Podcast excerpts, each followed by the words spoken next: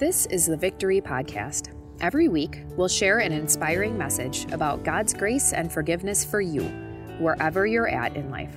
Your victory starts now. My dear friends, do you know the figure of speech called a hyperbole? It's a purposeful overstatement to make a point.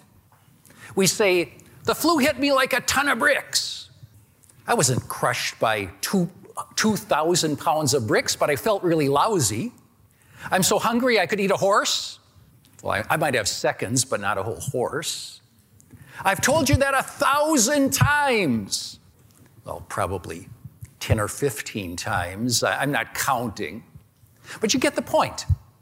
And this morning in our scripture from Matthew 18, it might almost seem like Jesus was speaking a hyperbole when he told Peter to forgive 77 times. But you realize it was actually Peter who was making the overstatement? The rabbis of Jesus and Peter's day taught that a believer was required to forgive up to three times. But Peter, knowing his merciful and forgiving Lord, he figured seven would surely be a good number for Jesus. So, what a shock when Jesus tells Peter, I tell you not seven times, but 77 times. And of course, Jesus' point isn't that at the 78th time we stop forgiving. Rather, he knows that Peter and you and I have a lot to learn about forgiveness. I have to confess that when I received the email from Pastor Bill asking me to preach today, and I saw the theme, I wrote back to him and I said, How did you know that this is a message I really have to preach to myself? Because this is a struggle Jesus knows you have, and every pastor has, and every believer has. Now, I gained a great deal of understanding of Peter when I read a piece about forgiveness written by a modern Jewish rabbi. And this is how he began it. He said, In rabbinic thought, the only the offender can set a wrong right. Not the person who sinned against, but only the offender. And then he went on to explain ancient rabbinic thought about how you right are wrong. And he said there were three ways that Jewish people think about it. The first one, he explained, is sort of like a legal pardon, in which you acknowledge the guilt of the offender but forego the punishment. And he explained it this way He said, In this process, the offended person is not obliged to grant the offender pardon unless he has first desisted from all abusive activity. Second, reformed his character through analysis of sin, remorse, restitution, and confession. And third, actually asked for forgiveness several times. He said the second way to make a wrong right is forgiveness. But this is his understanding. It is reaching a deeper understanding of the sinner it's not reconciliation or an embracing of the offender. It is simply reaching the conclusion that the offender too is human, frail, and deserving of sympathy. And then the third way is atonement, a total wiping away of the sin which only God can do. Now, we might be tempted to shake our heads at that. But you realize how much you and I share in that very same way of thinking? That forgiveness is not human, it's something only God can do. We even say it. We say, to err is human, to forgive, divine. Forgiveness is beyond us. We're just human. Only God can do that. And have you ever struggled to forgive someone who wronged you because you just couldn't get yourself to feel forgiving? Have you ever had someone try to encourage you to forgive, by making, trying to make you sympathize with the person who wronged you. Oh, she didn't mean those words. They get a little crazy when they've had a little too much to drink. That's just what Bob always does. And have you ever sat back holding a grudge simply because you were waiting for that person who hurt you to apologize enough to set the wrong right? How is that working for you? I have to confess that this mercy and forgiveness thing, it ain't working that well for me either. Not if I have to find those feelings of sympathy for the person who betrayed me. Not if I have to wait for them to apologize enough to make up for the loss or the hurt. And that's exactly why Jesus does not separate at all between divine forgiveness and human forgiveness. Not one bit. I mean, he's the one who taught us forgive us our sins as we forgive those who sin against us. And he was so emphatic, he said, if you forgive other people when they sin against you, your heavenly Father will also forgive you. But if you do not forgive others their sins, your Father will not forgive your sins. Is Jesus saying that God can't forgive unforgiveness? No. But he's saying that when we fail to forgive others, we lose our grasp on God's forgiveness for us. We deserve it, but they don't. Almost like we were praying, forgive us our sins because they're just little ones, not like those other people who commit those big sins against us. And it's because of all those misconceptions, all those false notions that Jesus taught his parable about the unforgiving servant. This man who owed a debt that was impossible to repay. Jesus literally described it as 10,000 talents. A talent was a weight of precious metal, around 130 pounds. And so, if you converted that to the value of, let's say, gold nowadays, this man's debt was around $2.4 billion or to the value of silver today, about $484 million. And the Bible often compares our sins and God's forgiveness to debts and credits. You just consider what it says in the Psalms. It says, no one can redeem the life of another or give to God a ransom for them. The ransom for a life is costly. No payment is ever enough.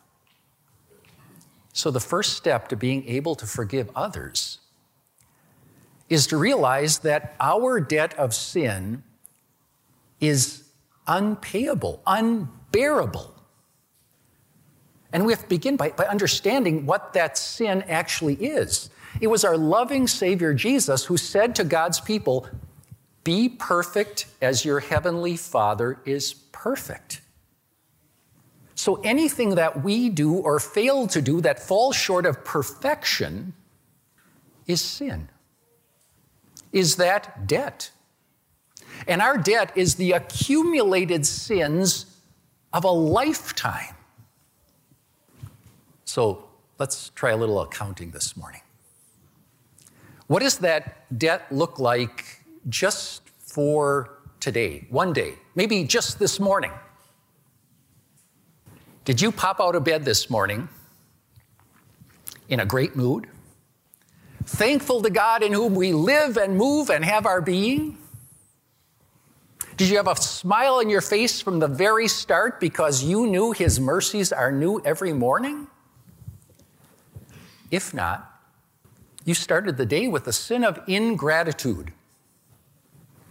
Do you ever let your worries or your aches and pains win out over God's gracious promises?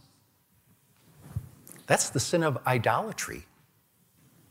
trusting something else, letting something else determine your attitudes and your actions other than God?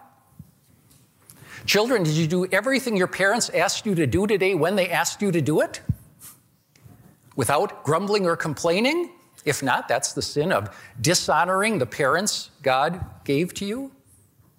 When you were driving to church today, did you see someone driving an especially nice car?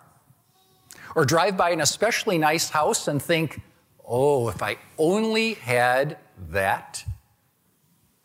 That's the sin of discontent and coveting.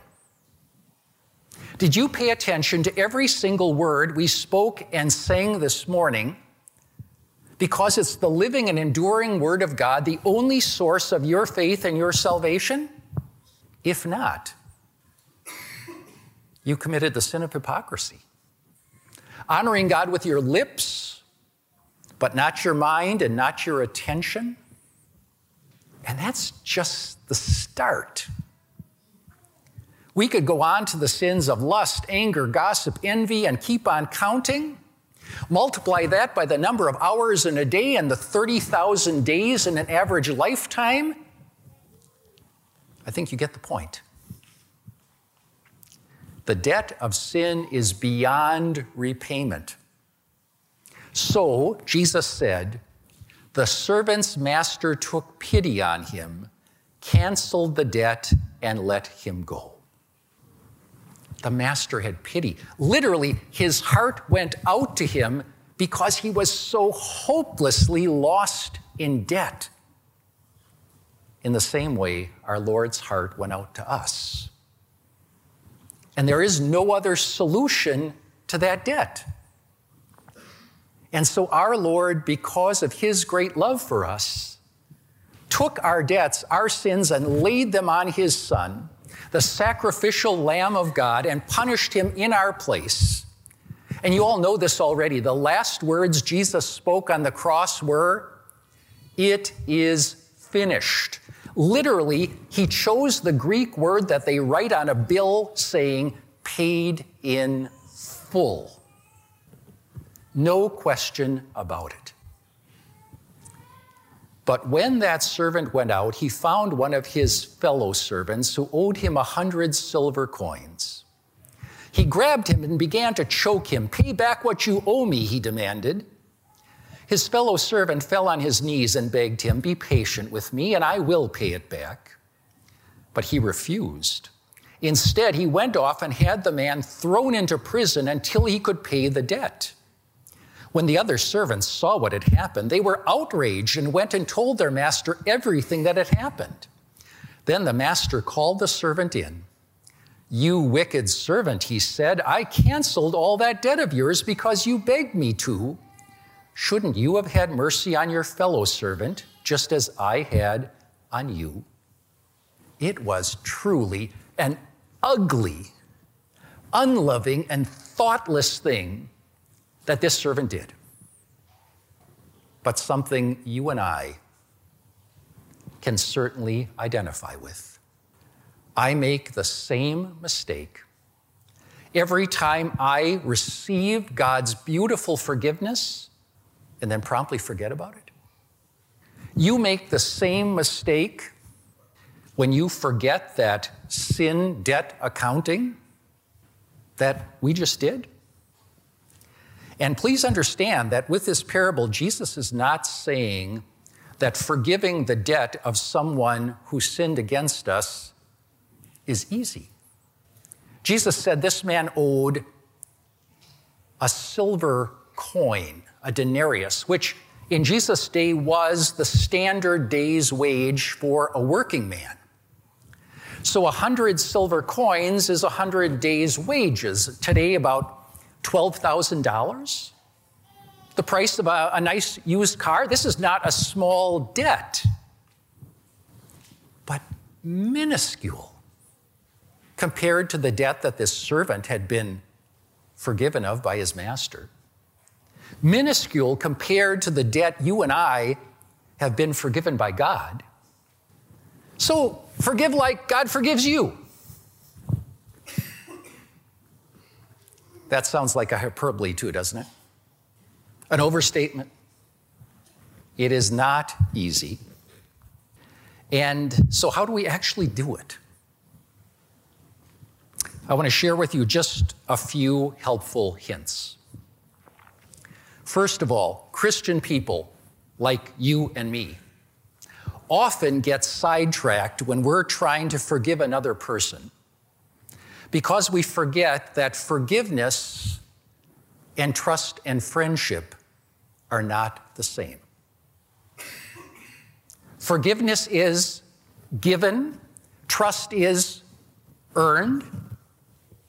And so, in complete Christian honesty, it is not wrong to say to an abusive spouse, I forgive you, but I can't live with you. It's not wrong to say to a less than honest employer, I forgive you, but I can't work for you. It's not wrong in Christian honesty to say to a friend, I forgive you, but I can't take your advice anymore. We can't have a friendship like we used to have. And realize Jesus, the forgiving Savior, he didn't entrust himself to everyone. He didn't entrust himself to everyone's desires and everyone's needs. He chose the needs that were the greatest. Then, secondly, realize how God forgave you. He did it with a plan for your salvation. He did it with a decision not to hold your sins against you for Jesus' sake. So, remembering God's infinite forgiveness for me, I can make a decision to cancel the debt of the person who has wronged me. I can make a decision to say, I won't hold that sin against them. Now, because I'm not God, I might have to make that decision seven times a day, right? Or 77 times a day, perhaps whenever my own pride and self righteousness want to go back to that grudge holding, want to go back to looking for justice only for myself. And then finally, please remember Jesus' whole point joining human forgiveness and divine forgiveness directly together. Jesus loves the one who hurt you no less than he loves you. That's not easy. When we forgive the one who hurt us, they will know a bit of Jesus' forgiveness as well. Even if they don't know Jesus, they'll experience at least a part of his forgiveness. Remember that Jesus' forgiveness didn't look for something in us to make us forgivable. It all depended on His grace and His love.